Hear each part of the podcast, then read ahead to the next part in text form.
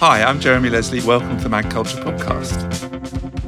As ever, I'm here at Mag Culture HQ in Clerkenwell, London, uh, for this 34th episode of the podcast. I'm sat in the studio space behind the shop, so expect a few random noises in the background as customers come and go. We welcome two guests for this episode. First up is Andrew Diprose. Andrew has a rich history of magazine design and art direction, mixing big magazines. He was design director at the UK edition of Wired for 14 years, and indie magazines. He was co founder with his brother Philip of the beautiful illustrated cycling magazine Ride Journal from 2007 to 2017. And I think that magazine has a particular place in the kind of pantheon of, of independent publishing for sort of setting a particular tone for that whole sector of publishing. So I'm keen to catch up on that with him. Um, he, but he's now editor or creative director at the Soho House Group and has another new project afoot, which we'll be discussing. I'll also be talking to Nicola Hamilton, who joins us on Zoom from Toronto, where she opened the magazine shop Issues just about six months ago. What has she made of magazine retail so far?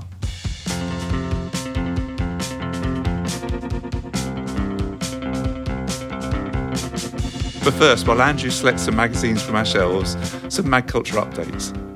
It's been a busy start to 2023. By the time you listen to this, our flat plan magazine making masterclass will have just taken place, with 50 attendees from across the world joined on Zoom by 10 speakers to kickstart their magazine ambitions. It's always exciting to see what emerges from the flat plan. Previous editions have helped launch Icarus Complex, Yana, Screen Time, uh, and Posthumanist, to name a few. It's an important part of what we do, and it's always inspiring, not just for the participants, but for us here at Mag Culture. Similarly inspiring are our student field visits, where we welcome a cohort of um, BA and MA students to hear about what we do and hear about the magazines that we love.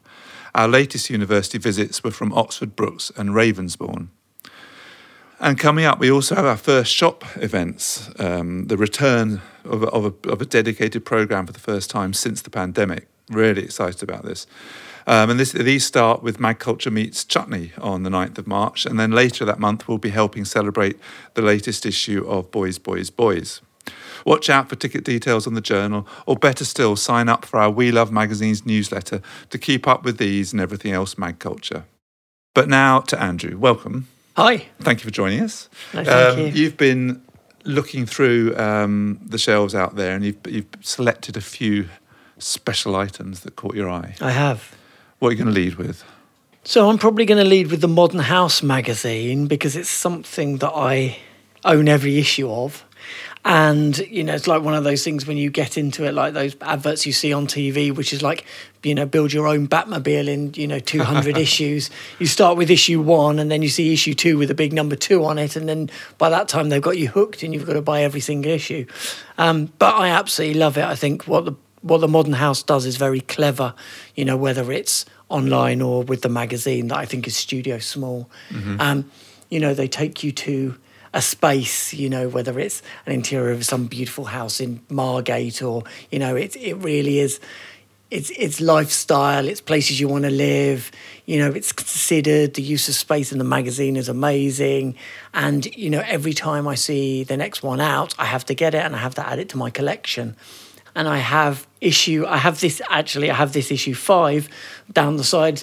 It sounds really weird. Down the side of my daughter's bed, and when I'm she's reading a bedtime story to herself, I pull out a copy of the Modern House magazine and work my way through it. And it's funny, you know. We have this little moment. You know, we're both reading. I'm always magazines. She's like, you know, books for teenagers or whatever. And um, you know, we have this moment, and I don't know what she makes of it. Occasionally, she glances across and sees me looking longingly at, you know, a picture of a flapping curtain in some Ibizan, you know, villa, and you know, people having an exclusive dinner party, you know, over handmade produce, you know, in Greece or somewhere, and and I don't know, I don't know what she thinks of it, but she knows that that's my happy place. Uh-huh, you know? uh-huh. That's lovely. And, and do you look at the website as well? Is that Oh, all the time. Like I look at the website and I and I'm really fascinated. And this this this links back a little bit to the change in, you know, where I've worked, leaving mainstream publishing and working for a brand. Mm-hmm. That you can see people who are telling stories about, you know, interiors or doing editorial around supporting a brand is super interesting. And mm-hmm, it's you mm-hmm. know obviously a, a massive change in the industry over the last fifteen years. And I think they do it very well. That they their curation of um, you know, of individuals in their spaces and their lifestyles have really supported, you know, the modern house and Inigo brands. And I, I think it's just fantastic. And you know when i you know it's one of those classic moments where on instagram you see the other people who, who are your friends who've liked a similar post you know i'm like oh yeah i see you're into that. Oh i see you're into that. And you know whenever i've referenced the modern house or, or the modern house magazine i just have a, you know, everybody you know i'm in that Venn diagram of people who mm-hmm, are who mm-hmm. you know where art meets interiors meets design um, and and publishing. You know, I mean, I think it's a really interesting case study of exactly what you, of, of brand publishing because the website is much more kind of matter of fact, and I mean, it's still beautiful, but it, but you are looking at things that are for sale. Yes. Um, but they've added the, the magazine adds a layer of kind of lifestyle and it fleshes out the whole thing, and it makes it much more you see the people that live there and, and and there's music playlists and there's different kind of elements come into play. And it's not competing with it, but it adds really intelligently to the website. Yeah, I think if they'd have replicated what they did and it kind of looked similar and had a similar sort of design language,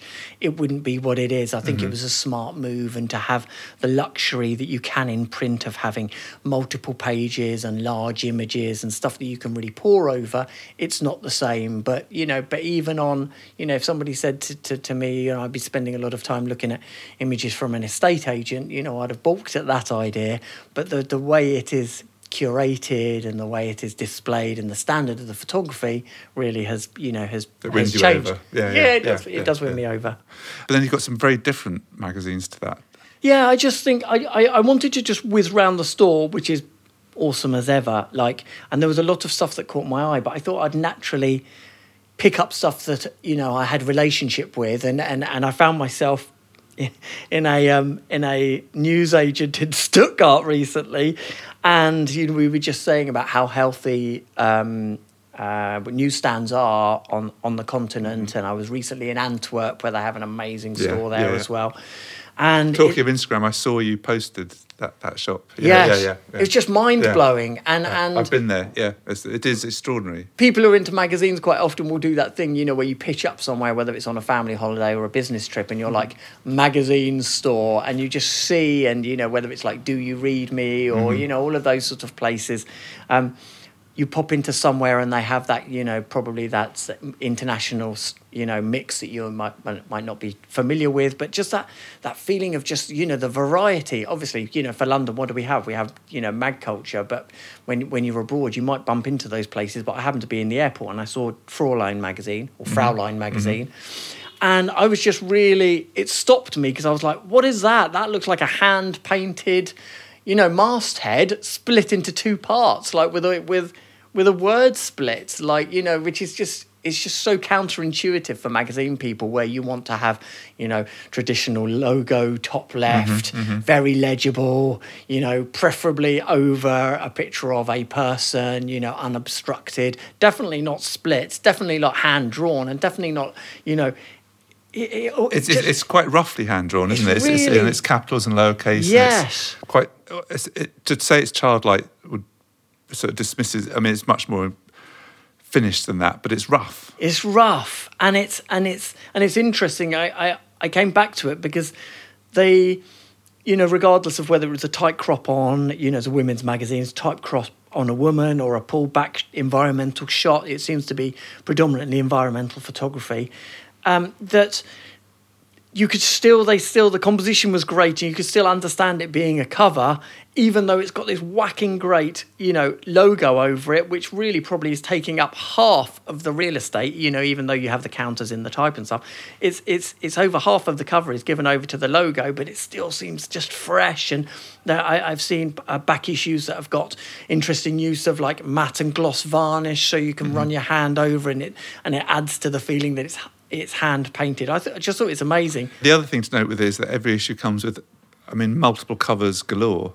And that's quite a thing now. Is, is magazines do use multiple covers, you know, but they maybe do four, six, eight. I mean, I, I'm not sure how many they. I mean, they seem to do dozens. It feels sometimes it feels like every single copy we have has got a different photo. Yeah, I find it a bit baffling yeah. like that, because I looked on the newsstand. I was like, I'm looking at three different months. But it's the mm. same month, and what does it say? Like, and I've been thinking about that. You know, with the Soho House magazine. You know, we have we've been doing multiple covers.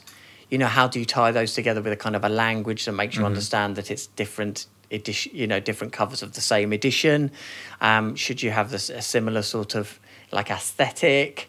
Um, but but this, you know, this thing's kind of crazy but fun, you know. And then inside the photography mirrors what's going on on the cover, and it's super sort of natural and down to earth and kind of real and raw, which I think you know seems kind of modern. Well, we should, and we should credit the person behind it. I mean, the, I don't know the whole history of the magazine. I think it's quite a long-standing magazine from from uh, Germany, but it's currently the, the the current look and feel is is um, overseen by Mike Meiré, who's a big name in German art direction. Um, I know him from Econy and Brand. He does 032C at the moment, um, and there's a very particular kind of rough and ready approach he takes, and that's evidenced in, as as you're flicking through the inside pages there. Yeah, it feels it feels modern and fresh and yeah, arty and rough and well, I'm hoping I you know I'm I'm imagining I'm not the target market, but I admire how you know they're really they're really doing something. It's fresh, you know, and mm-hmm, everybody mm-hmm. has that. You know, when I go into a into a store, you have that three seconds of flicking through something where you're like, have I seen it before? What is it? What's it saying? What kind of magazine is it? And you see those little signifiers and how the type is set, Yeah. how busy the pages are, the quality of the stock, the style of the photography. And when I flicked through that, I was like, wow, I really got, it was just, you know, it's like a strong perfume, you know what I mean? you're either into it or you're not. Yeah, absolutely. Um, and then there's another magazine you- you were looking for, which we which you couldn't find because we sold out. But you were keen to mention Luncheon. Yes, I really I wanted to mention Luncheon because it's a magazine I really admire. I don't own a ton of copies of it, but whenever I go somewhere, I'll have a look at it, and just the quality of the typesetting with the mm-hmm. cover and the the scale of the thing as well. Like there's something so impressive about it. It feels like you know people talk about that transition of magazines to bookazines and getting something that's like you know coffee. T- coffee table worthy. Mm-hmm. And that really is just the mm-hmm. best example of that. And it feels like you are you know you are getting something that's got heft and is going to last and you're going to pour over and is really you know a collection of art more than a magazine. It's funny you should mention art because there's one cover I remember really vividly, which I, I was surprised to see the last a couple of weekends back when I was at the Tate. Uh, and that was the the painting by Lynette Yiadom-Boakye. The figure on a green background with the with the, with the big ruff, and that cover really really struck me. And that's the one that I, whenever I picture luncheon, I think of this cover. And then I went to see this exhibition, and there was the painting, and I think that's beautiful. And but that is typical. I mean, they they do. It is art almost. Yeah, I think it's like a cultural moment, and that's the, that's the thing that's brilliant and fascinating about magazines. You have everything that might be labelled a magazine that could be virtually like a word search, you know, or, or, or chat magazine or now magazine, all the way through to things like that that really are you know borderline art publishing and and further than luncheon you know that really are you know a a journal of photography or you know or a selection of essays you Yeah, know that yeah. really is a is a novel you know and that's the brilliant thing about magazines they push right into all Mm-hmm. of these you know all of these different disciplines of art and writing everything you know from from you know you know down to earth tabloid to absolute high Yeah. art and collectible I think even the two magazines you've mentioned. I mean, the you had uh, Fräulein there, which is very rough and ready and much more contemporary and very of the moment, and and and that's its whole raison d'être. Whereas Luncheon is much more. I mean, they they they they we gave that one example, the front cover, but their but their coverage is you know a lot of it is archive material, is historic photography, is is is is not just now, it's back in, in the past as well. Yeah, and I think that's interesting. That's all about the editor as curator. Mm-hmm, you know, I'm finding these images. You might not have seen them, but I think they're important, and I want to share them with you. Mm-hmm. Uh, and then finally, you've got one, and we're talking about well curation and research. You've, you've got a magazine which is the epitome of this. Yes, Popeye magazine. Um, Popeye from Japan. and oh, it just made me really excited about Japanese magazines and that style of Japanese magazine, which is just pure lifestyle, but it's not lifestyle like you know Modern House. It's you know little details. You know the pencil you can only buy from this particular place, or you know somebody we found who's a friend of the magazine who has an amazing house and a collection of trainers, or you know um, four by fours from the 1980s that have been restored. Like, you know, the Japanese absolutely nail subculture Mm-hmm. and their magazines reflect that. And so, you know, the, the, even though I can't read a word in it, well, I can actually read magazine for City Boys, issue 911, and the date. But other than that, I can't read a word in it. But I am so excited to pour through the images. we established that this issue is uh, issue uh, 911 is um, about the homes of the city boys. But what I, what I love about it is and I, uh, obviously again I can't read it but I have a sense that every time they mention something there's a picture of it. There's no there- you can't you can't talk about something in, in this magazine without and here it is. And and that's why we like it is because it's a reference for every single item in it Yeah, and I love that thing, You know, it's the thing that comes up quite often when people are making magazines, especially mainstream publishing. You know, it's it's how how how service it is or not. You mm-hmm. know, what kind of magazine you're going to make. You know, you buy Popeye magazine there because you think, brilliant, I'm going to go and buy a really expensive tent because I've seen this one here, Yeah, or yeah. a pair of you know trousers that I can only get in one shop in you know in in Tokyo or whatever. But but they've done all of that for you. They've done that research for you, and you can buy into that. Whereas other magazines might just say, "I'm just going to give you, you know, the crop of a back of a person's neck," but that's important to us, and it's a, it's a completely different thing. But they're all, you know, under that umbrella. it's, a massive seller. It's a hugely popular magazine, and uh, long may it last.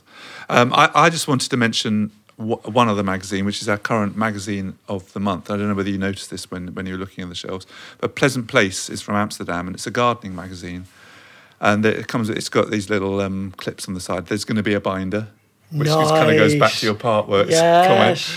comment. Um, but it's about gardening, but it's not the nor- your normal gardening magazine. Um, the first issue was about enclosures, which is the perfect beginning because that's how gardens first came about because they were fenced off or surrounded by hedges, or they, you know the, the space was enclosed and then it becomes a garden. Um, and that was this one. And then the, the, you're just flicking through issue two there, which is about the humble nasturtium, that little orange flower that I think you can eat, can't you? It's amazing. You can put it on a salad, Put it- probably. Put it, on a salad. That's Yeah. that's better. but it- it's not just decoration. You can eat the thing. Um, but to give us a sense of what's inside, issue one had a, had a report from Derek Jarman's Dungeness Beach Garden, which of course is famously unenclosed. Um, and then issue two visited Boston to discover the hanging nasturtiums at the Gardner Museum. Um, but there's the design that really caught my attention here. The title on the front, um, talking about this, going back to Fräulein. Yes. I mean, the, the, here the name Pleasant Place is is much more legible, but it's made up of little elements. In the case of, the, of, of issue two, it's made up of, of nasturtium petals. It's it's cool, but really yet they both look like a, a similar sort of treatment in a way. Yeah, you know, yeah, you can yeah. understand it as the same logo, even though it's rendered even though they're slightly different. Yeah. And then on the inside, I, I, I just love love the way they put it together. And there and there are some of those little in the nasturtiums issue. There are some little nasturtiums just kind of scattered across the page, like so seeds. fun. And it's just fun. Yeah. And I, there's a, and in fact, the thing that really I bought was th- this this line on the back describing the magazine. It's a growing collection of publications about the art of gardening, and I just like the idea that it's going to grow in the same way that your garden will grow. And it just, I, I love it. it's just, it's just cute. I like. You've, you've made a great line for them there, Jeremy. um, I love this kind of thing because this is, this doesn't sound right, but it's like kind of cozy publishing, like publishing that takes you to a Yeah. place. And, Yeah, yeah. and especially in these, you know, I love to see magazines that in these times where we are bombarded and we might often be tired or we might be anxious, that there are these magazines that take us to places where Mm-hmm. we're like, you know, I can retreat away from what might be my day to day and go into these places which, you know, might be Yeah, around yeah. Nature or they might be around a pastime or something that's going to maybe be a, you know, a little bit of a, a respite from your day to day. Yeah, absolutely. And, and in a way, it's, it's it's quite a neat companion piece to Modern House. It's very different, but you kind of you got your house in your garden. and- and Completely. suddenly- I was just thinking that. And- and you've got your tent from Popeye Yes. and- like I might not have an amazing garden, but I can look at that magazine, or Yeah, I yeah, can yeah. read about the honesty of cultivating flowers and having time outside and fresh air. Mm-hmm. The same thing, you know. I might not live in that beautiful, you know, modern house out in the country, but I might think, oh, one day, or I could paint my walls that color, or I could buy that piece of furniture, or I could simplify my living space. Mm-hmm. And it's exactly the same thing. It's just giving me somewhere to go to. Inspiration. Yeah. Yeah. Thank you. That's been really interesting see, see, seeing the selection there. But I, I, hope you also spotted your latest project on the shelves. I did. Um, I've got a copy here. Soho House magazine. Um, issue one was released the end, so towards the end of last year with three covers, I think. Three covers. Three covers. Yeah. Um, but but tell us a, a, little about what the nature of this magazine. Yeah. Um, so I I landed at Soho House almost a year ago, and within you know a couple of days, and we, we were tasked myself and and James the entertainment director were tasked with putting on a an awards and a magazine to support the awards you know and to feature the talent for the awards the first Soho House Awards which was at, um, on the 1st of September and so the magazine, you know, Soho House previously had a magazine called House Notes, had a couple of magazines over time. And I think those were predominantly great magazines, and I would pick one up occasionally when I would be in a house. But, you know, um, when when they moved to a um, an app for members, then a lot of the information that would have been in there, like listings and what was happening in the houses, moved into that digital space. So I think there was a kind of a feeling, as well as you know the pandemic and how that changed, you know, people being around or picking up magazines or visiting the houses, um, how they how they convey their um, that information to members, you know, whether it's on the website or the app. So that was that for the old magazine. Yeah. So we were starting, you know, we were starting from fresh. Everything from, you know, sourcing the printer, the stock, the the template, the typefaces, the color palette, the style of the photography had to be done from scratch uh-huh. and in a really compressed amount of time. Uh-huh. Uh-huh. And and and and its purpose is to highlight what's happening at, the, at all the Soho House clubs around the world. Uh, but it's, but it's it has celebrities on the cover, so uh, how do they? Yeah, it's really interesting, yeah. isn't it? I know, like the magazine in many ways supported the awards, and because the award is a, is around talent, you know, the talent mm-hmm. wants to see. You know, yeah, there is yeah. still a lot of cachet in having a print product and having, you know, they want to be part of that, mm-hmm, mm-hmm. and so you know, alongside the the event, we we made magazine to go with it. Um, but it is, yes, it tells stories from the houses, and for this, it told stories of the talent who were the award winners mm-hmm. for for this yeah, this, yeah. this first awards. As a member of Soho House, you go along with the club, and you could pick up a free copy of this magazine and it help engage you with what's happening there. But equally, it's on sale, so we sell it and other, and other stores sell it. Yes, and that was in a really interesting transition because originally it was just going to be a magazine for the houses and for members to come in, and then it's on the front desk and they can pick up a copy and they can see what's happening globally in the houses. They can they can see talent that they can you know they can recognize or we can support emerging talent with it and they can you know it's part of their world there was a moment for me when I thought we could do more than just share it with members and that we had printed enough copies that we could get them in great retailers, you know, like Mag Culture. We could get those uh, distributed in in well, they're distributed globally mm-hmm, in the best mm-hmm. magazine stores and galleries and places where they might have that kind of magazine. And I think it it transitioned from a member magazine to a magazine that would hopefully attract members too. That that, that people could come along and be like, oh, hang on, I didn't think of Soho House as a you know creative community. Oh, this is interesting. You know, I've learned something, and it can be a it can be an acquisition tool mm-hmm, as well. Mm-hmm, mm-hmm. And, and he said it was it was created in a very uh, compressed timeline, but it doesn't feel it. I mean, it looks you know it's, it's an impressive debut. It's, it's strong. It's been popular here despite it being sort of produced in such a rush, were you happy with the result? You, did you feel good about it? I was happy with the result, but it's anything, you know, anybody who makes magazines will always look at the last thing that they did and think, oh, I would do that differently next time, yeah. you know. And yeah, what we yeah. did with this one, it was very bright and colourful and a lot of flat colour, which was tied to the branding for the um, the awards event, which was all bright colours, you know, the condensed typeface, and it was meant to be seen as a complete package and now I think you know that will that will suit an awards issue, and I think I'll probably keep that that style going for uh-huh. for the for the awards in this year. But the other issues, I wanted to have freedom to do things that were black and white and to do more, you know, daylight photography and you know and things more around fashion so, as well. Uh, are you developing the next issue now? Yes, I'm working on the next okay, issue okay. now, which should be out mid April. And so, by the sound of it, it'll be slightly different in tone. Yeah. Less, so this one will bright, be perhaps. yeah. This one we are doing a really big. We were doing a a summit at Soho Farmhouse, and the summit is around uh, art and design and innovation and culture. So it's going to have a slightly different twist on it. It will be part of that event as well and um, feature some of the people who are going to be talking at the event, um, but more with a kind of a fashion and art bent to it, mm-hmm, which mm-hmm. I'm really excited about, mm-hmm. you know. And then alongside the magazine, you're doing a lot of work uh, on Instagram and social media and that kind of.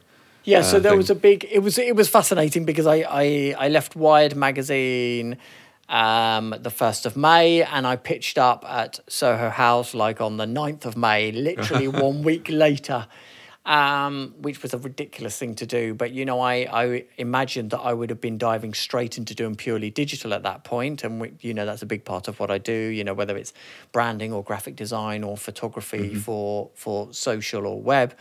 Um, and then I got pulled back into the magazine world, you know, within days of being there. So, so you didn't go there didn't go there to do wasn't print. on the agenda. Okay, no, okay. no. So I, you know, I was kind of laughing and I was feeling, you know, like, oh, this is good. I've done my magazine time. I've sealed uh-huh. things off nicely. We'll have a little bit of a break, and and then you know, blow me. Like days later, I was pulled back into the world of print and ink. um, and, and you talked, you know, uh, talked about leaving Wired. You've been there for fourteen years. Was that was that hard to leave?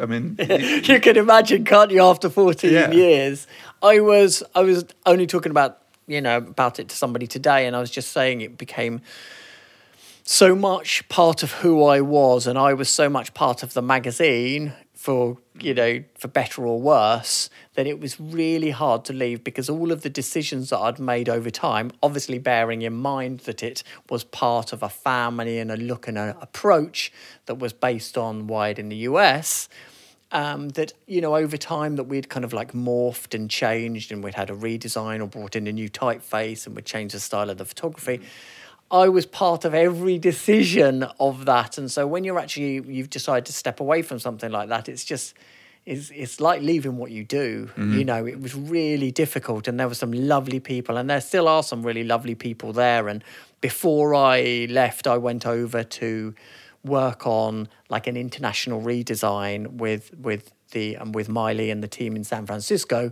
which was just amazing and in a way that kind of closed the loop. Uh-huh.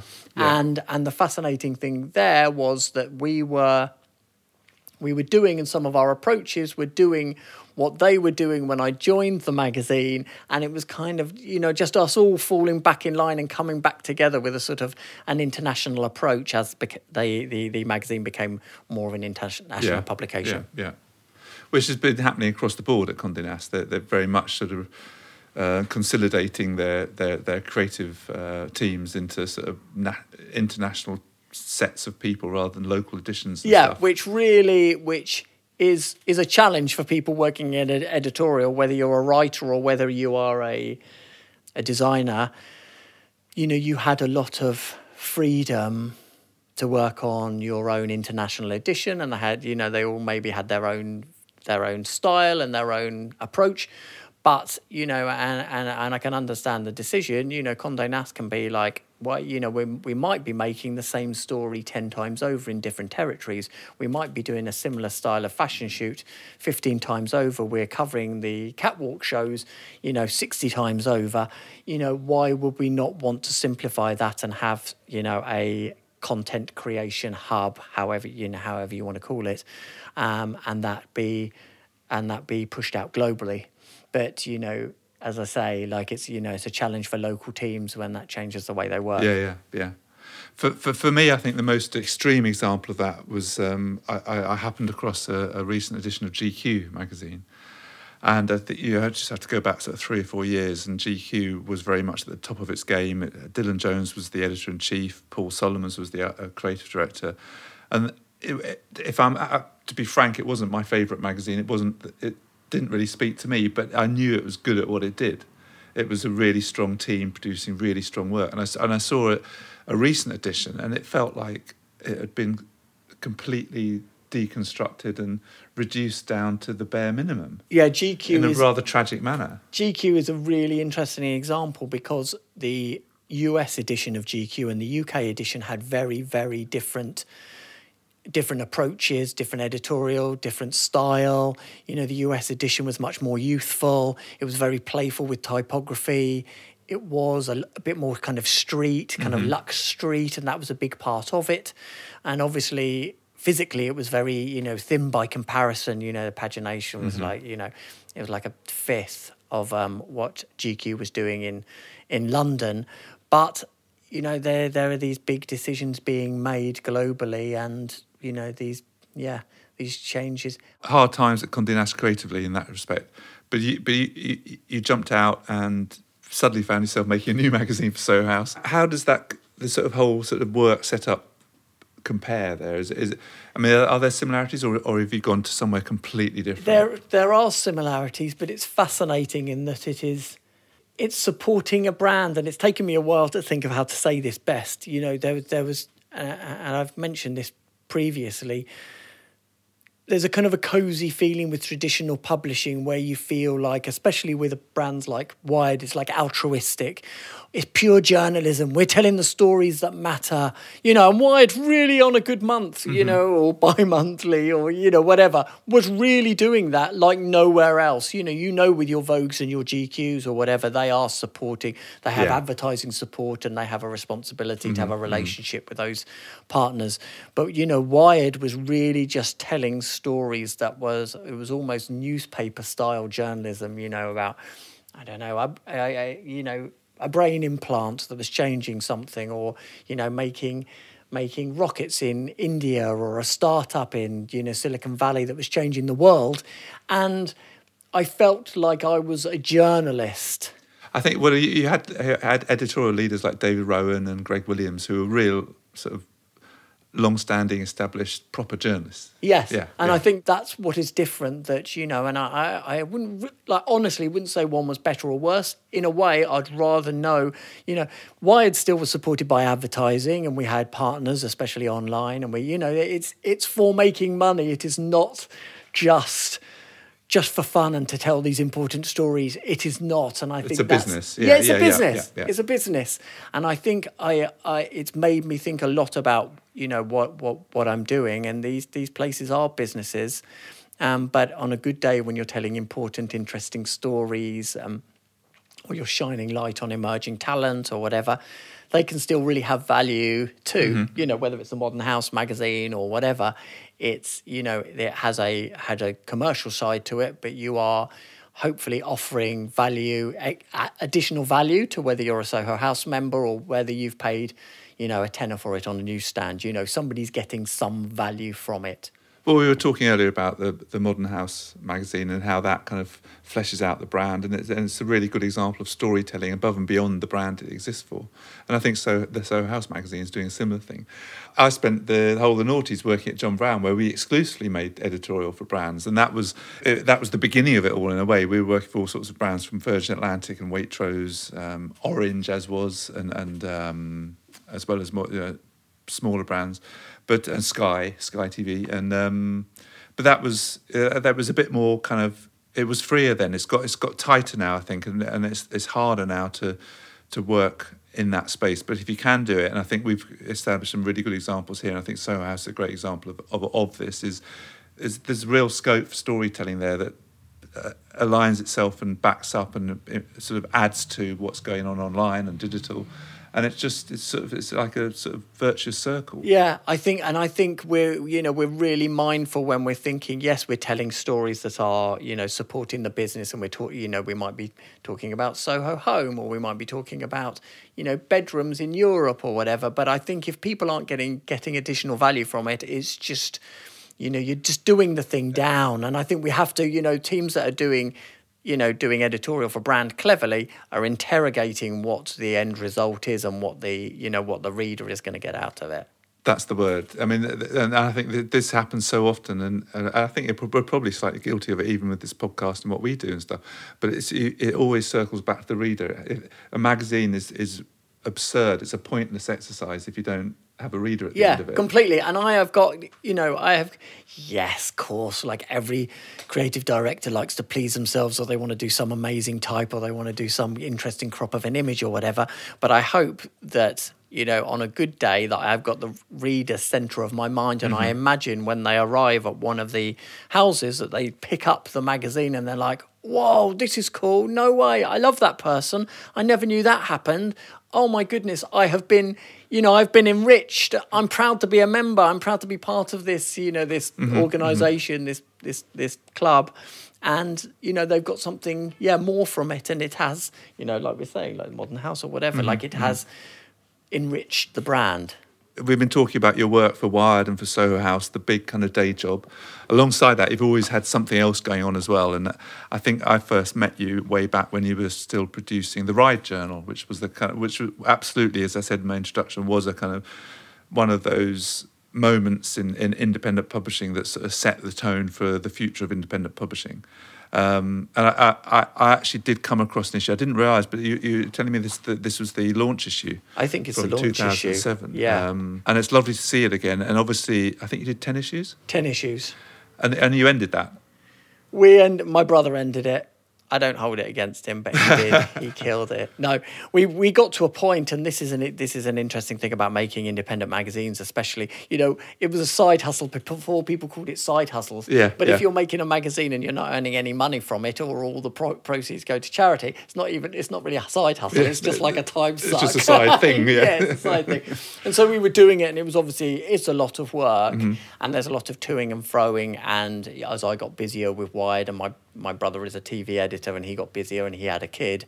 He was doing. I was really mindful that he was doing a lot of the unsexy stuff as well with independent publishing. So he was dealing with the distribution, people who were irate who had they hadn't got their copies, or chasing an invoice for somebody who was slow in paying.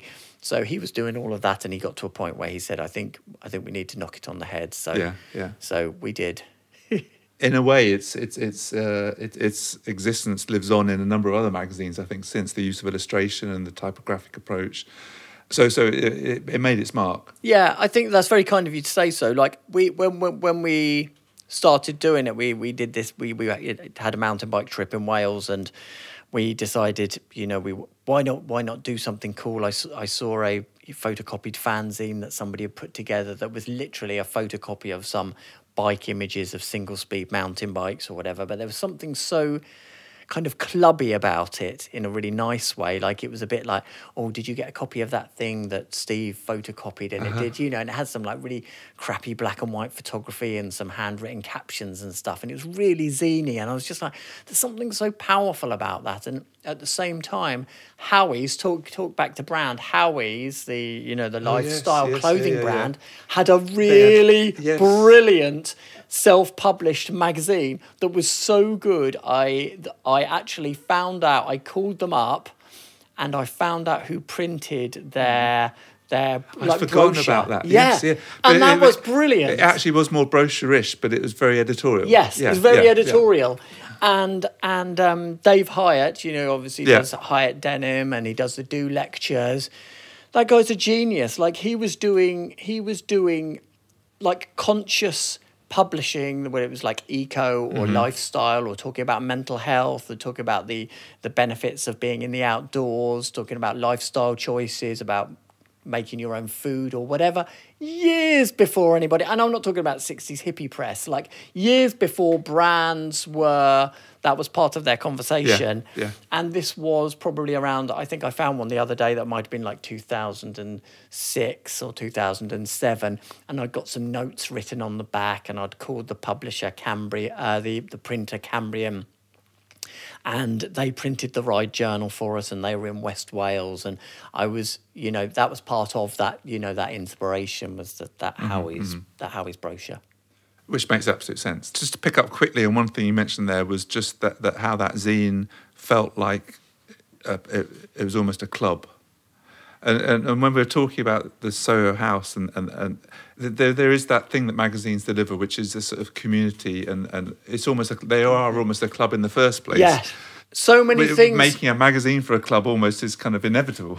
yeah, so many things that so many conversations I'm having with people now about the idea of community, whether it's a bike event that Phil and I do, whether it's you know this next project um, that I've been working on that actually has become a live exploration event as well as a printed product, that feeling of bringing people together, whether it's people who admire modern houses or people who admire gardening or people who admire you know, vintage Japanese four by fours, like that feeling that you, you know, when you buy a magazine, you are buying into a club, and that's the power. That's the power of Vogue mm-hmm, under mm-hmm. your arm or whatever. You know, you can identify with those things, and that's what we wanted to do with the Ride Journal. We could be like, you know, we're really geeky about bikes. Are you interested in us telling you some stories? If you are, I've got a magazine for you.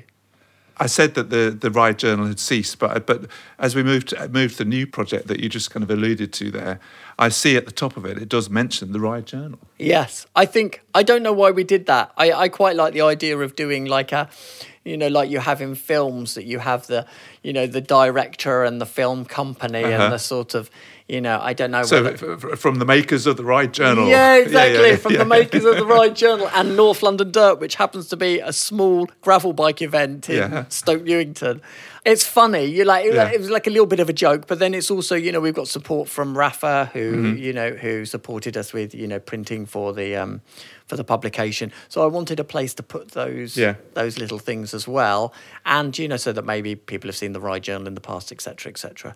But the big type on the front cover says Superstore Wilderness. So that's the name of the project, right? It is. Uh, which is a name I've mentioned to one or two people who, without knowing anything about the project, were immediately intrigued and fascinated and thought it was a great name. I'm first so- of all, I'm so Um, but tell us about this. So you couldn't resist going back to doing something on your own, right? No. Is story? No? Yeah, well, it, it kind of is. It's really weird. I literally was in a COVID sweat like in October and I was just lying there. And it's actually one of those moments where you're forced to take a break from your normal work. You know, Soho House is very demanding, it's very fast mm. paced, it's very busy. And I found myself in bed for a few days, really ill, just lying there, but not so ill that I couldn't think about magazines. and so, you know, I'd creep over and I'd pick off a California Sunday or I'd pull something from my, Yeah. You know, opposite. Much, you know, my wife is very disappointed, but like half of the other end of the bedroom is is old magazines and like my archive. Glad to it. I'll pull some things over to the bed and I'd be sweating, flicking my way through all of you know all of these back issues, and I and I just started thinking, you know, you know, my brother Phil and I do this this bike event where we are exploring ways of getting out of London. You know, those funny areas. I didn't even know they were called edgelands before. We were used to call them like hinterlands, but um, they're called edgelands, and they it's that area where you know the city and man and architecture um, and infrastructure meets nature. And so you have those spaces, liminal spaces. I didn't. I knew liminal was gonna come up Oh, somewhere. it has to. I honestly, I'd never even used the word liminal before, but I find myself, you know, using the word edgelands and liminal far too often. But it's those funny spaces between, you know, it's like, is this countryside? No, it's not. It's shabby. There are pylons. There's a flyover, but yet under the flyover, there's this amazing bit of forest and this dirt track and this this weird, you know, very diverse, you know, ecological area that just happens to be ugly. And and these are areas that you discover through your bike rides. So yeah, so Phil and I would be scouting for routes at, at the um, at the weekend. My brother's a genius for finding funny little ways, you know, down the back of a cemetery, along the canal, under an underpass, and we would pride ourselves in finding. It's almost like a a, a, a two wheeled follow my leader of like you know what's the weirdest direction you could take to to give people this experience of finding this odd environment, and so that inspired this this this um, publication all about edgelands through through the lens of runners and riders. Yeah, yeah. And so we- we've got a proof copy here, and Yeah. we are just sort of flicking through it. And the uh, the first thing to say, just to be very clear, um, it's it could hardly be more different to the ride. journal. Yes. uh, deliberately so. I'm sure. I mean, Deliberately it's a different so. thing I- in every sense. And I struggled with not turning it into a magazine the size of Wired Magazine and Soho House Yeah. and the Ride Journal, perfect bound and small and tight and with a heavyweight cover. And I deliberately wanted to do something that was more like a newspaper. Which it is. So it's, kind of small, tabloidish size. It's it is a tabloid size. I got a copy of a type proof mm-hmm. from Henrik A2 Type. okay. Yeah. and I flicked through it, and as well as admiring the typefaces, I thought, isn't this an interesting format? And you can fold it, and it's kind of rough and ready, but it's great. And like, oh, why don't I? I can kind of blame him with all these hours I've spent on this thing, basically. Um, yeah, so why don't I do something newsprinty rather than doing something that's like traditional newsstand? Yes, and, and and so that's what we've got in front of us, and and it is newsprint, but it's it's very nice newsprint. It's good good quality, very so straight white. is exactly what happened with the Ride Journal. I wanted to do a zine. I did a 196 page Yeah. perfect bound, you know, Yeah, yeah, small magazine. Uh-huh. This I wanted to do a rough and ready newspaper. And I, you know, was thinking about Newspaper Club, and they do like amazing, you know, rough and ready um, publications, and Mm-hmm. Yeah. brands use those to, to great effect. But as I started getting into making it, it started morphing into something that had higher production values because the people that I was contacting, the contributors, the quality of their photography demanded that I had to have a like a higher resolution and a whiter stock and a better quality of printing. So then I had to change, keep the same size, but change the quality of the mm-hmm. reproduction. I'm glad you did. Thanks. Good because it, it it it holds these pictures really really well. So it's not illustrated that I've, There's that I've one, seen, one or two illustrations. but it's fundamentally photography, predominantly photography, yeah. and it's not um, it's not photography about cycling. It's it is photography. There, well, there are bicycles up here, but it's it's about the the edgelands, about the spaces. Yeah. and all around the world, different places. There's LA was in There, there. LA is in there. There's a piece about Paris. There's north of England, south Mm-hmm. of England. You know, there's obviously a lot of London because you know of where you know photographers happen to be based. But you know, photograph here of Wales. Yeah, it was it was a, a lot of fun. And and is is it all newly commissioned work, or is some of it? So I would probably or- say, yeah, I would probably say that um, Robin's work I saw in a Mm-hmm. in, in a in a book on modern landscape photography. Um, Simon's work further on in the back I saw in Pallant House Gallery um, in a in a show there, and I reached out to a couple of people. Polly Tootal, I reached out to. There's probably three stories in there, Mm-hmm. but but I would say ninety percent of it is is shot for for Superstore Wilderness. Yeah, it's lovely illustration by Mark Lazenby. Yeah. Very nice. It's gave, it gave me a good opportunity. Like everybody makes magazines, you have brilliant, talented people you've worked with previously, whether it was with the Ride Journal, whether it was Wired or Soho House. And I could say to people, and that, that was one of the loveliest things that came out of it. You talk about the feeling of community, creative community, that I went to people, busy, talented people, and said, I've got this weird idea. Do you know what edgelands are? Do you know this thing? And after, you know, writing, rewriting like an idiot, rewriting the same two paragraphs a hundred times, people were like, oh, yeah, yeah, yeah, yeah. Oh, I've done that thing. Or, oh, I shot this thing. Oh, maybe I'll come out and do something for you. Or maybe I can work on that for you. Yeah, like people like Philip Sinden shooting Yeah. people down on, on, you know, around Hackney Marshes and out into East London. And they completely got into it and they supported it. And it was just the loveliest thing. And, and you know, it just, it's, it was genuinely heartwarming, you know, like mm-hmm. creative people, whether they're starting out or whether they're absolutely top of their game. And they said, I'm into it. I'd love to do something. Why don't I go and do it? Just because I love being creative and making a thing. Like, oh my God. Do, do- I mean, you, you mentioned you, you referred to the other uh, other the bigger projects that you're involved in. Presumably, I mean, you're working with not necessarily these exact people, but a lot of similar people on those projects. And does that eh, does that link help you get these people involved in your little tiny project, or does it is it as much as anything it gives you the confidence just to reach out to these people and ask them? I'd say probably a little bit of both, and it's something I've really thought about because, you know, it, these are people who I have employed and commissioned a lot of them a lot of times in the past but that doesn't mean that they have the time or the interest to do it now i hope it's also people that i've shown off their work and they can trust me to show it off in a way that's respected mm-hmm. in something where the end result they know hopefully i'm not going to make too bad a hash of it. And they're going to be like i know he's going to do an all right thing. He's got a cool idea i'm interested in doing some work. And all of these people especially amazing photographers they have their commercial work but they also love to just explore these personal projects. Uh-huh. and i think some of the people you know fed back to me like oh this was great. It gave me an opportunity to head out with a different camera do something different. And you know and uh, yeah it's been a joy putting it on page it feels great just flicking through it. Uh, It's it's not bound, but you- you're saying you're saying you're going to bind it. You're going to there was a lot of angst about the binding. Yes, so I'm going to bind it. And I didn't want to bind it because I thought it was even more loose and newspapery and arty and different.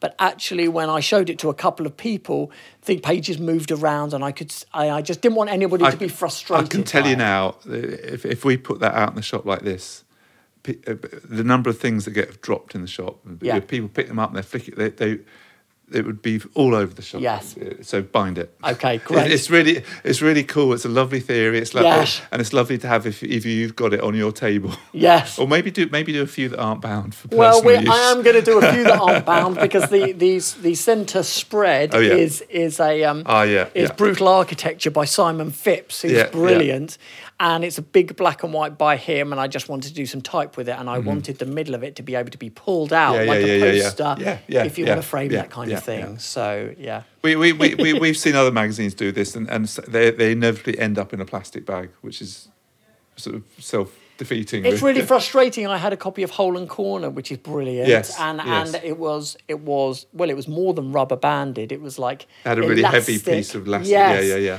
And I was I was wowed by the format and you know the quality of it. It looked it looked fantastic, um, but. It was frustrating too because I was like, "Oh, the band has moved," or oh, Yeah, "What do I yeah. do? Do I did that page?" mo-" You know, it's it's there's a there's there's there's In theory, in theory, you can remove the centre spread and put, use it as a poster, but actually, Yes. it's quite hard. Then it's really hard to get it back in. Completely. anyway, well, congratulations on it. What what it it does say issue one. Is this has this got a long I had future? to put issue one on it, but I don't.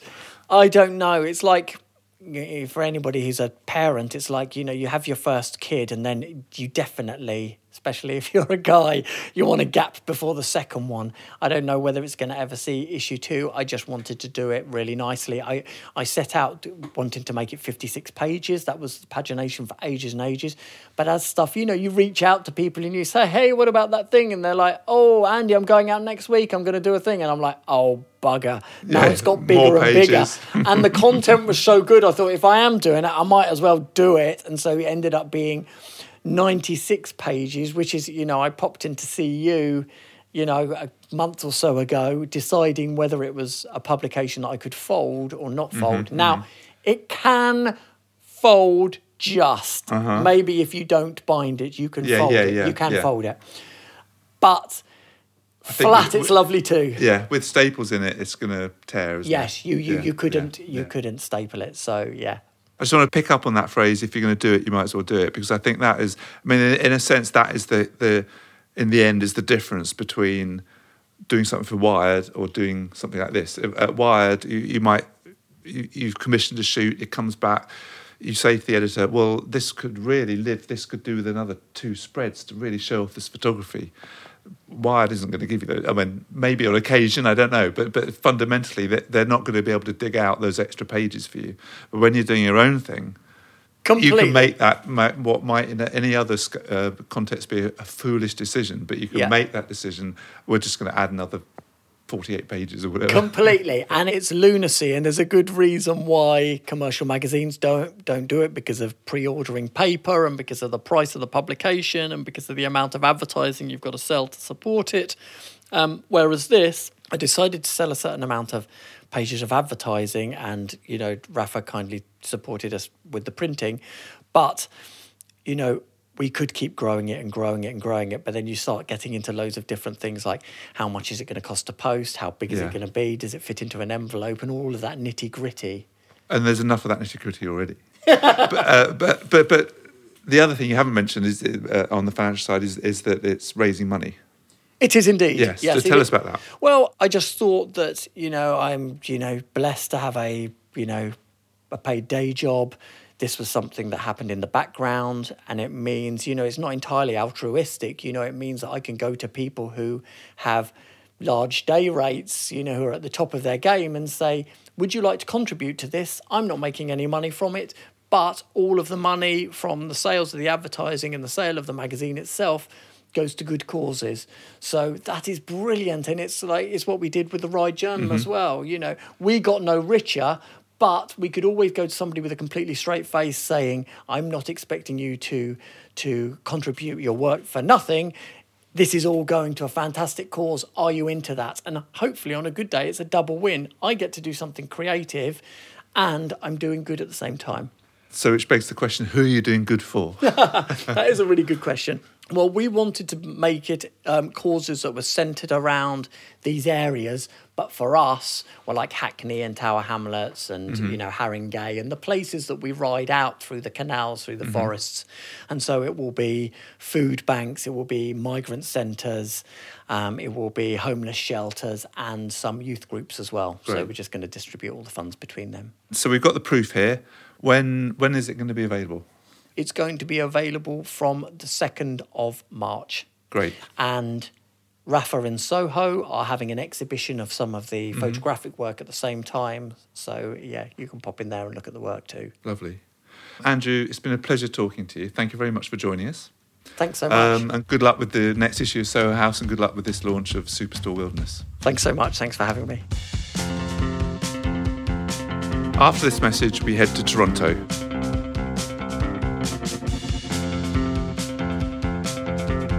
London printers Park Communications play a key part in the independent publishing scene, helping ambitious magazine makers turn their dreams into reality. As well as making this podcast possible, Park support our Flat Plan Masterclass, helping new publishers discover their voice. Noble Rot, Soho House, Objection, and Motor Dance Journal are just four current titles on our shelves that give a sense of what Park can achieve. Four very different magazines, all beautifully produced. As well as these high creative standards, Park are also committed to producing your magazine in the most environmentally friendly and sustainable manner. Check their website for details. Search Park Communications. Just like MagCulture, Park love magazines and we're proud to have them sponsor the MagCulture podcast.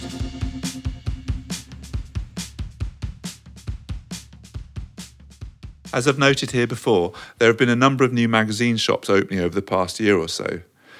This is great to see, of course, and reflects the booming world of the independent magazine scene. When I opened our shop seven years ago, I relied on advice from others, including Mark and Jessica from Do You Read Me in Berlin, and Martin at the now closed magazine Brighton. So it was a pleasure to continue that chain of advice by helping Nicola Hamilton launch her magazine shop in Toronto last year. Now that her shop, Issues, has been open for six months, I caught up with Nicola recently on Zoom to see what she makes of the world of magazine retail. So, Nikki, hi. Thanks for joining us. Hi. Thanks for having me. How's Toronto today? It is warmer today. We were we were in a bit of a polar vortex over the weekend. It was it was in the minus twenties, um, but it's warmer and sunny for now. We'll see what happens. Because like, this time of year, it's cold, right? Generally, it's. I mean, it, you wouldn't expect it to be warm. It would be normal to be quite freezing, yeah. Yeah, last weekend was colder colder than normal. We're used to sort of hanging out in the minus tens. Once we get into the minus twenties, we all we all head inside and stay there. Go underground. Yeah, go underground. Yeah. Exactly. we don't get that cold. We, we, we've got a beautiful, sunny, crisp sort of winter day. It's gorgeous today. It'll be freezing later, but for now, it's gorgeous. But listen, congratulations on opening shop, firstly, but also congratulations on hitting six months it's so wild. I, uh, you're right. We were talking earlier about how I maybe sort of hadn't acknowledged that it had been six months already. It uh, has flown by. And how are you feeling about it all? I feel really good. I think we've had a really consistent for six months. I now have information to base decisions on, which is which is exciting. You know, the beginning of a business is all assumptions and guesses. So that part's been really nice. Um, our sales have been really, really consistent, which has been surprising to me since the day we opened, month to month seems to be about the same amount of folks coming through the shop and the same amount of sales. So that's been incredible. And then our sort of next six months is all about testing as many kind of community initiatives, events, and activations and happenings as we can to hopefully build this community here in Toronto were there any big surprises when you opened? I mean, I, mean, I'm sure you visited enough magazine shops to kind of know what a magazine shop should be like or how you want your magazine shop to be. But having done that, there must have been something that sort of something that was just a shock. Just how did that happen, or how does this? Why do people do this? There were a few things that surprised me. I think the sort of most most emotional piece for me were the amount of people who came in and thanked us for opening. Um, it made me a little teary every time it happened, and it happened probably once a day in our first few months. Uh, I sort of anticipated that there were more folks looking for spaces to to flick through physical copies of publications and to talk to other folks about magazines and independent journalism. Um, but I hadn't sort of thought the whole was as missed as maybe it was. So that was really nice. I think that that kind of um, reflects my experience going back to when we opened the shop. I think it just amazed me how you know we've been very present online and we sort of had an online presence, a digital presence, but having a real life presence was just I, I, I, didn't expect it to be so transformative. It was just people just wanted to come in and, and join in and be a part of it yeah and and to talk to people too about it right i think there's there's something different about sort of popping in and, and chatting and chatting with the folks here who staff the shop chatting with me and chatting with other customers um, some of the most magical moments are when uh, you have a customer a regular customer who you know is a sort of starting out photographer writer designer illustrator and someone who's much more established pops in um, and they get to have this incredible exchange of ideas. Um, we've had a few of those encounters I've been able to witness, and those are just so magic. What's your favorite part of it all? What, what's, I mean, you know, there's so many different sides to doing this, right? Uh, but there's, you know, some of it's fun, some of it's not so much so fun. But what, what do you enjoy? I like being in the shop. That is my favorite, and I definitely get to do it less and less as as things get busier behind the scenes. How how often do you get to spend time in the shop these days? I, I, I don't. I mean, the odd lunch hour. I did, did do Saturday last week, and, and, I think it's important to carry on doing that to remind yourself of everything. But um, uh, that is, you know, it's, it's the meeting people. It's exhausting, but it's empowering and exciting and uh, thrilling. Yeah, you get to see it um, to sort of see things in action. One of my favorite things is still unboxing orders. That part is still so much fun. It's like Christmas. Nothing makes me happier. Yeah. Yeah, yeah. every single time. Every yeah. single time. Yeah. And, you know, we're new enough um, that I'm still unboxing publications I've only ever seen online. Mm-hmm. Um, there's still sort of things until we get through sort of a full year cycle. There's still still moments where I was like, "Ooh, that's how big that is. Uh-huh. Interesting." Uh-huh. There's also something really beautiful about seeing sort of ten copies of the same thing. So, I've been opening a box and there's several of them, and it's something the repeat is really satisfying. It is satisfying. Um, and I love watching the way my staff, Mitchell and Sabrina, uh, organize the shop. When I come in, typically when I come into the store, into my office on Mondays after a weekend, they've done a full reorganization and everything looks different. Um, and that's really fun too, to see what they've grouped together mm-hmm. um, and how they've stacked stacked things. We, we get asked a lot, how, how, how do we group things together and what, what is the logic and there's a little bit of logic to some of it but largely everything's just by mood or whatever you know they're very hard to pigeonhole. Do you have any kind of sections on your shelves or is it all just laid out and it's a little bit of that. There, there's some organization but i'm not sure it's super obvious to anybody who isn't us. Um, we've been able to group some of the fashion titles together because there's so many of them. Um, we have a tendency to be able to group some of the food titles together and some of the literary titles, but but you're right, it is hard to pigeonhole a lot of the independent publications. So some of them move around. Some of them hang out in fashion for a couple of weeks and then they head over and hang out in our environmental with a bunch of other environmental titles and move again. Do you notice a difference when you rearrange things? Do you have do you have shelves where things tend to get picked up and sold more frequently? Uh, we do. Uh, yes, yes, we do. I mean, I mean, it's just, to some degree, it's as simple as as eye height. You know, if it's sort of within easy, we try to put the big sellers in, in, in an obvious kind of right in front of you, rather than up there or down there. Um, but then we do also we've got a sort of island space in the middle where a lot that's where all the big the bigger stacks of things that sell a lot of that we expect to sell or that are on kind of are on the website this week or whatever. So things that we have picked up in some way. So, um, but it's still. I mean, I'm sure you find this. We we get a lot of people come in and just want to look through all the shelves and they're not really going to pay attention to, you know, they almost want to find something hidden away somewhere. They're, they're looking for that special thing that only they can find. Well, and I think there's something really magical about that too. I mean, I think that is partially why the physical space is so much more fun than an online marketplace for publications because the feeling of something when you pick it up and you hold it. You know, I think about like the linen spine on Lunch Lady or, um, you know, some of the foiled covers. Those things, those things catch catch your attention um, or catch someone's attention and feel so much more special when they've sort of found it amongst a stack of other things. There's a discovery element. There's also just this thing that they're actually all they're, they're all such different sizes and thicker and thinner and you know there are the special effects and all the extras but but actually just seeing a row of magazines and, and you know they are they're, they're this size they're that size they're, they're, they're really flippy or they're really solid. They vary so much and i think that just doesn't come across in any sense online. Yeah no i think you're right and i mean i still do that when i'm that christmas morning feeling when you're unpacking an order something always surprises me. Like oh why is that that's so much bigger than i anticipated or that's flimsier than i thought it would be. Sometimes when you open it are you a bit disappointed by something were you thinking it would be bigger or shinier or there's definitely been occasions where I've made something up in my mind that isn't isn't true when it lands. I can't I can't think of any right now, but it happens. And then of course there's, you know, things very diplomatic. but then there are things that surprise me. So the sort of sheer scale of Circus, the new launch sort of large format, that was huge. When we opened one of those and, and opened up how, how big those posters actually were. They're massive. Yes, yes, that, that's a good case in point. You just can't tell from the PDF. No. And what about what about do you do you have a kind of least favorite part of it all? The the part that depresses you or, or annoys you that you have to deal with? I mean the administrative stuff always. Emailing in general. Mm-hmm. Can it just be a blanket email? Yeah, yeah. um, I think definitely that that part um, is never fun the sort of you know it's unforgiving isn't it? Yeah. It is it is. There's no sort of energy exchange in in doing the administrative part. So the you know paying all of the bills the making sure that the website's up to date that it's working as it should.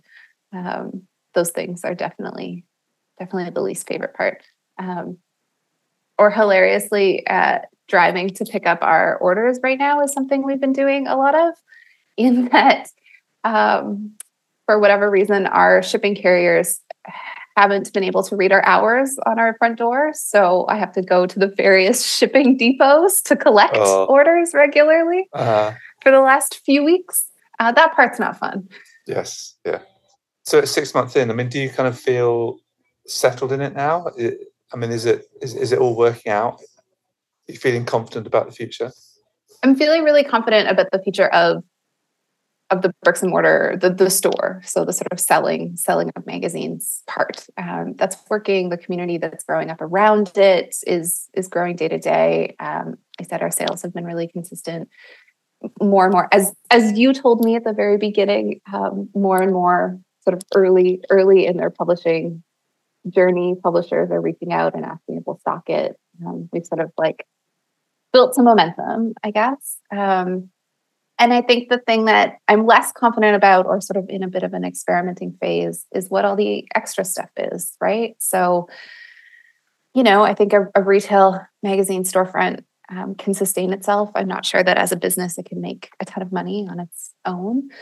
Um, and so there's a whole bunch of other stuff behind the scenes that is exciting and terrifying and totally out of my depth. So, you know, events and things like the the flat plan master classes, um, as well as some of the messier, trickier behind the scenes stuff here in Canada. Like, how do we how do we solve some of our distribution problems? How do we handle this massive geography that is the country of Canada and the exorbitant costs of of shipping things in and shipping things out?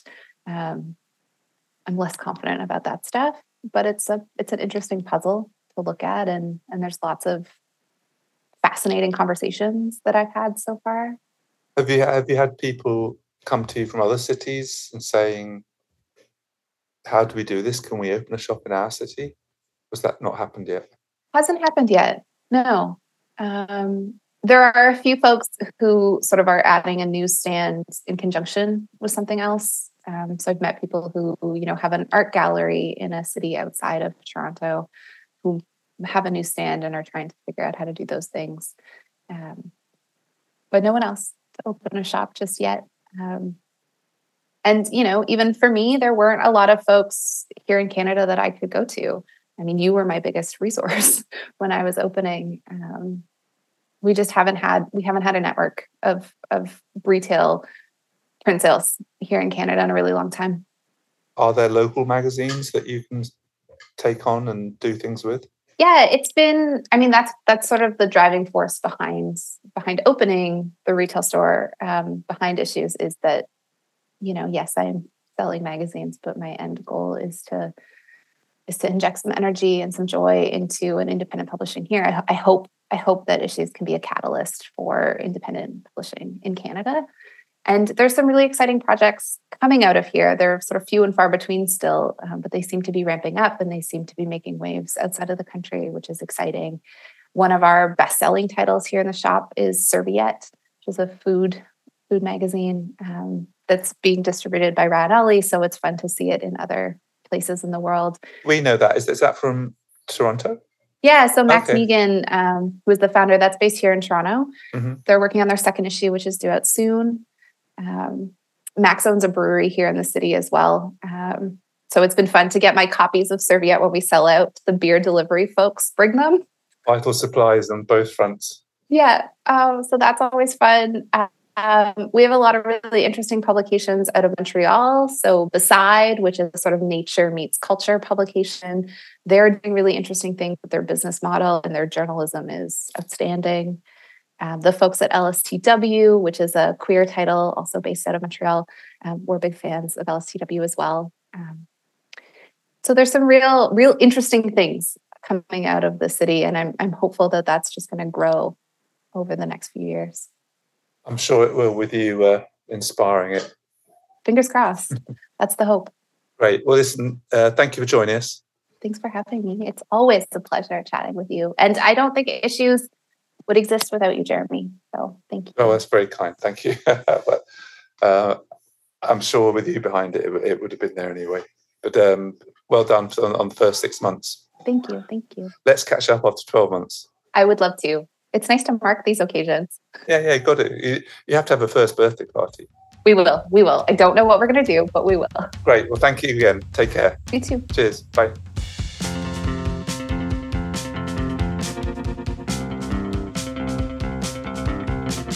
So that's it for this episode of the podcast. Huge thanks to both our guests, Andrew Diprose and Nicola Hamilton, and of course to Park Communications for their support. And thank you to you for listening. We'll be back soon for the next episode. In the meantime, look out for news of those events that I mentioned earlier. See you soon.